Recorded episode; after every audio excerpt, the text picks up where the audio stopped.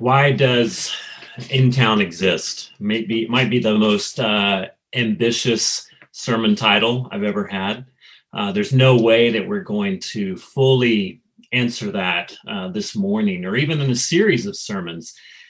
And uh, this passage, as Catherine was reading, I'm sure that you could um, tell that we're not going to cover everything in that passage. But I do want to sort of set up our discussion uh, after the service, or maybe better said, the feedback that we as leaders will receive from you guys as we try to move into sort of a new phase, or at least hopefully moving into a time where life gets a little bit back closer to, uh, to normal and uh, asking again, why does In Town exist?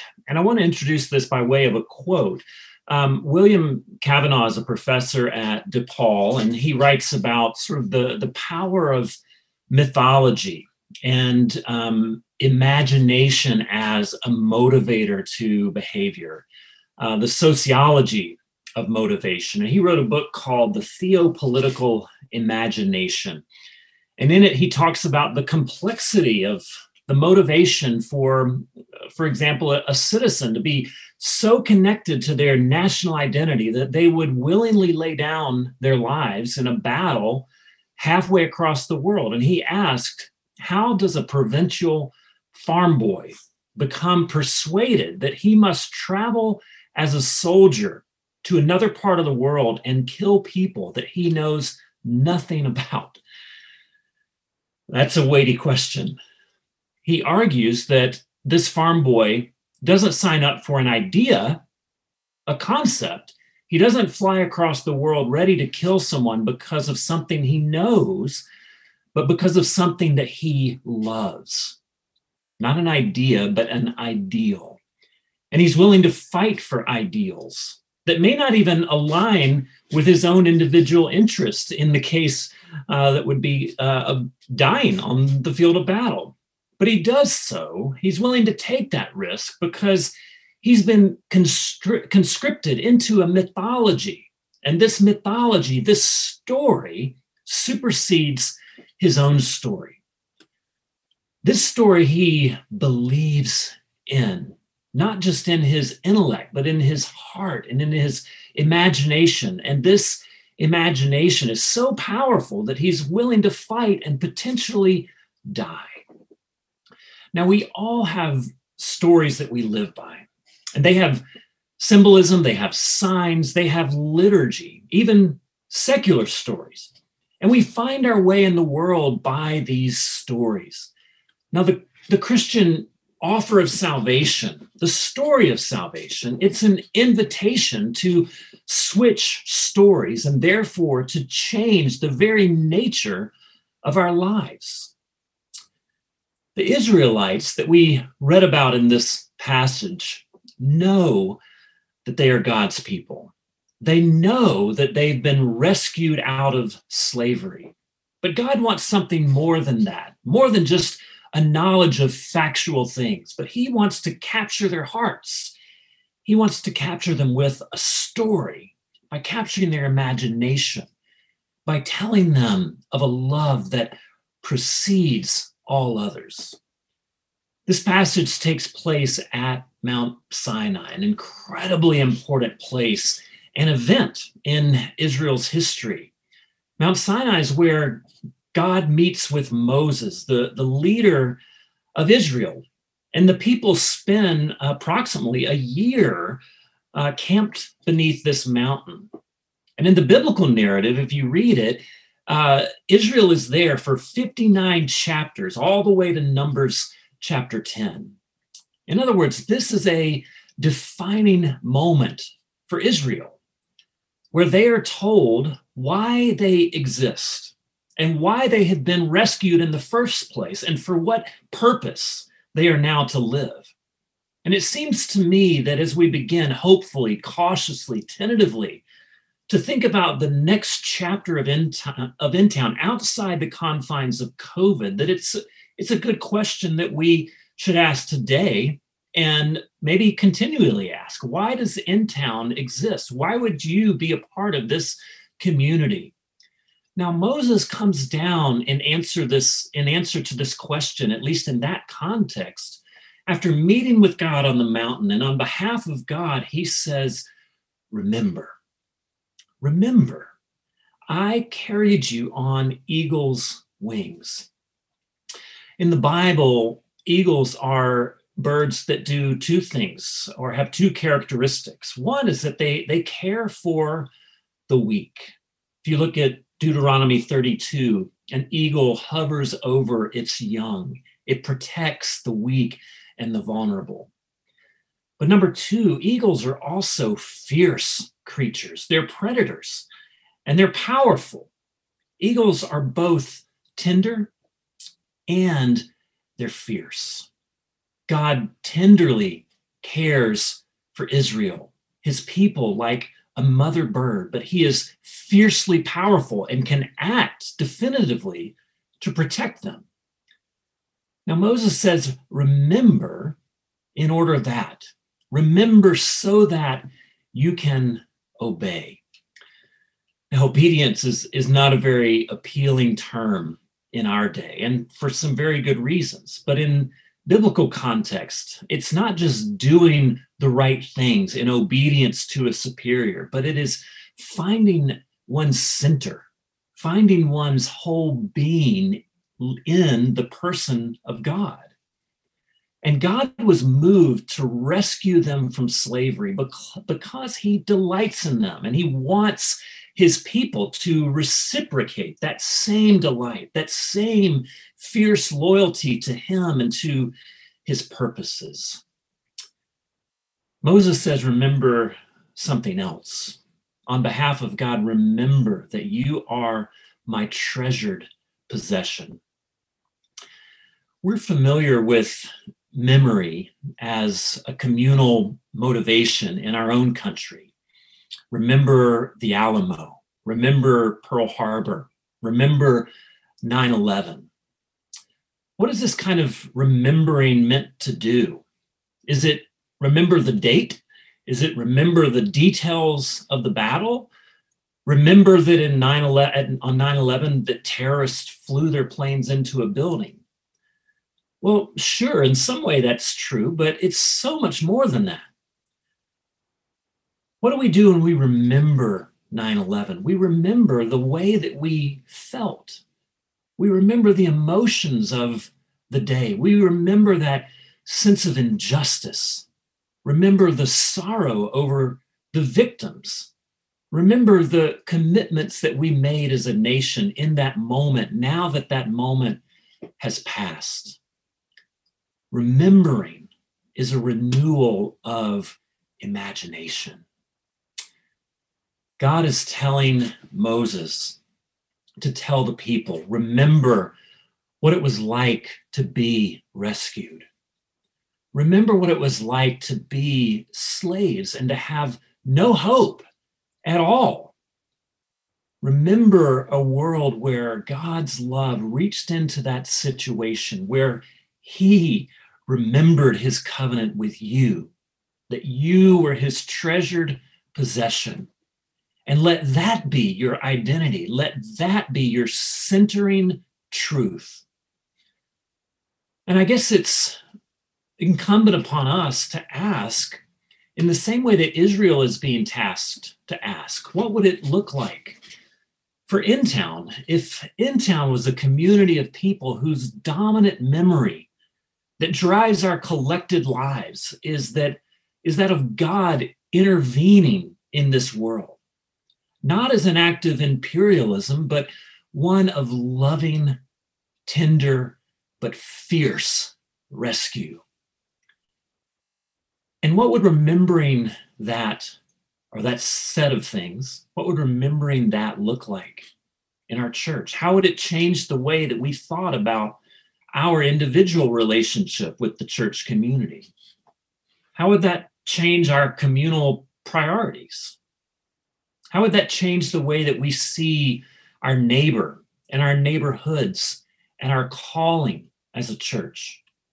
How would that change the way that we might long for other people to have this same sort of imagination, this same sort of encounter with God's fierce, protective love. If it has changed us, if it has set us free, then wouldn't we want to invite other people to have that same experience? To help people in a proactive way to get to the place where the dominant image that drives their life is what God has done for them in the person and the work of Jesus Christ, believing that they too are God's treasured possession. Now, the second thing that Moses tells Israel is that this is a story of a people rather than persons. This is a story of a people. It's a story of a community, of a nation, rather than just individual persons. God rescued a community, not individuals, and He is commissioning us all as a community to mediate God's presence to the world around us. As it's described to Israel, it's a community that is both moral as well as missional. Now, the community first is moral. This is a so that story that frames the giving of the Ten Commandments in chapter two that are sort of inserted within the in the middle of those three passages that we read. This is a so that story. The remember the slavery, remember God's rescue, so that. And the Ten Commandments outline the way that they are to live in the world. They are to be a community that values faithfulness, a community that values honesty, a community that does justice to the poor and the outcast and to refugees, that they are to be a community that cultivates souls at rest that they are to be a community that cultivates peace within families, a community that cultivates sexual integrity, a community that is content. Why? Why does God give this particular list and then expands it in other places throughout the Bible? Well, these commands are not just busy work, they're not just symbolic.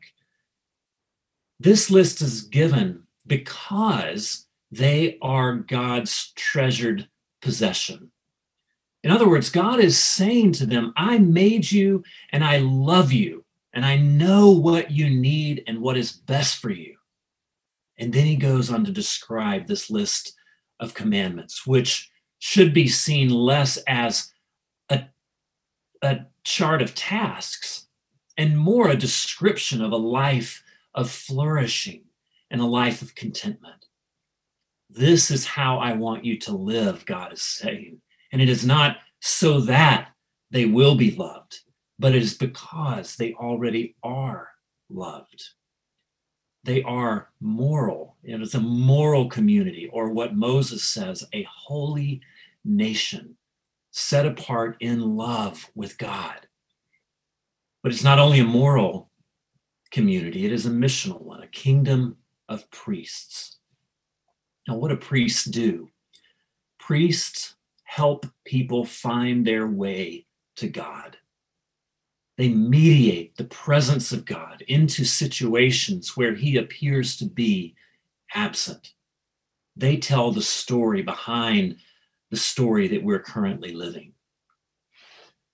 God's covenant with Moses wasn't to create, in other words, a community that is sort of walled off from the world, that is set apart in terms of location, but set apart in terms of purpose, mediating his presence to the nations.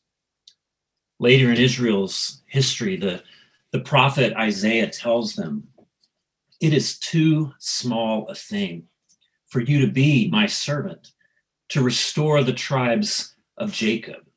I will also make you a light for the Gentiles, that you may bring my salvation to the ends of the earth.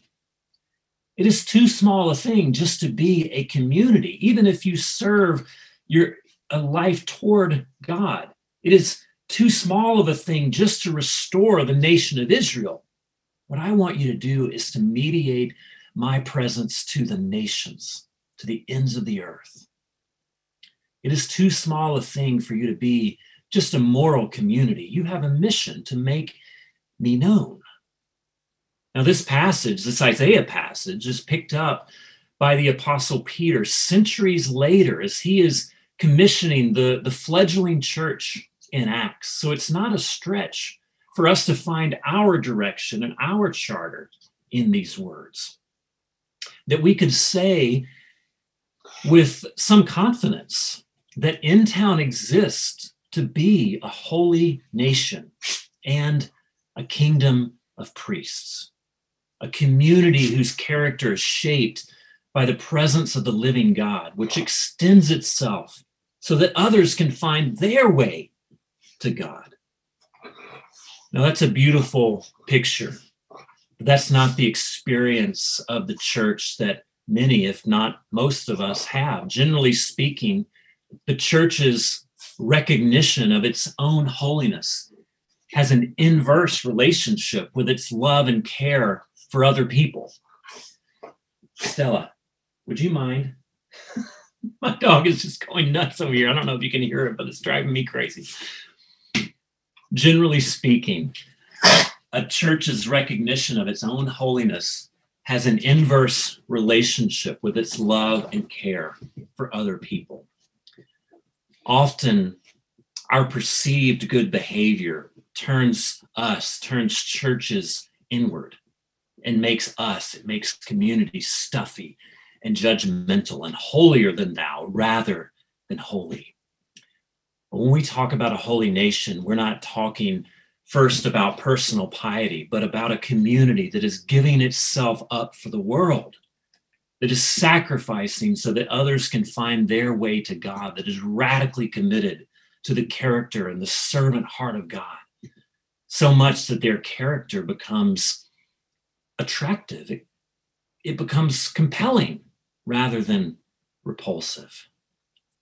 Have we experienced in our lives a holiness that is invitational? Probably few of us have. Now, Matthew Parris, I will just share this final story with you as we close. He's a journalist. He's also an atheist, and he writes uh, in one particular article about his experience visiting a charity run by Christians in Africa and it's called Pump Aid. Pump Aid helps rural communities to install just a simple pump, a well, letting people keep their village wells sealed and clean and functional.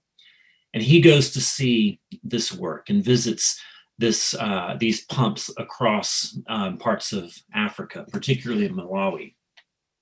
And he says it inspired me, renewing my flagging faith in development charities but traveling to Malawi refreshed another belief, too. One I've been trying to banish all my life, but an observation I've been unable to avoid since my African childhood. It confounds my ideological beliefs, stubbornly refuses to fit my worldview, and has, get this, has embarrassed my growing belief that there is no God. Now, a confirmed atheist, I've become convinced of the enormous contribution that Christian evangelism makes in Africa, sharply distinct from the work of many secular NGOs, government projects, and international aid efforts. These alone, this atheist journalist says, will not do. Education and training alone will not do.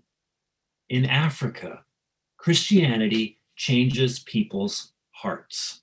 It brings a spiritual transformation. The rebirth is real, the change is good. I used to avoid this truth by applauding, as you can, the practical work of mission churches in Africa.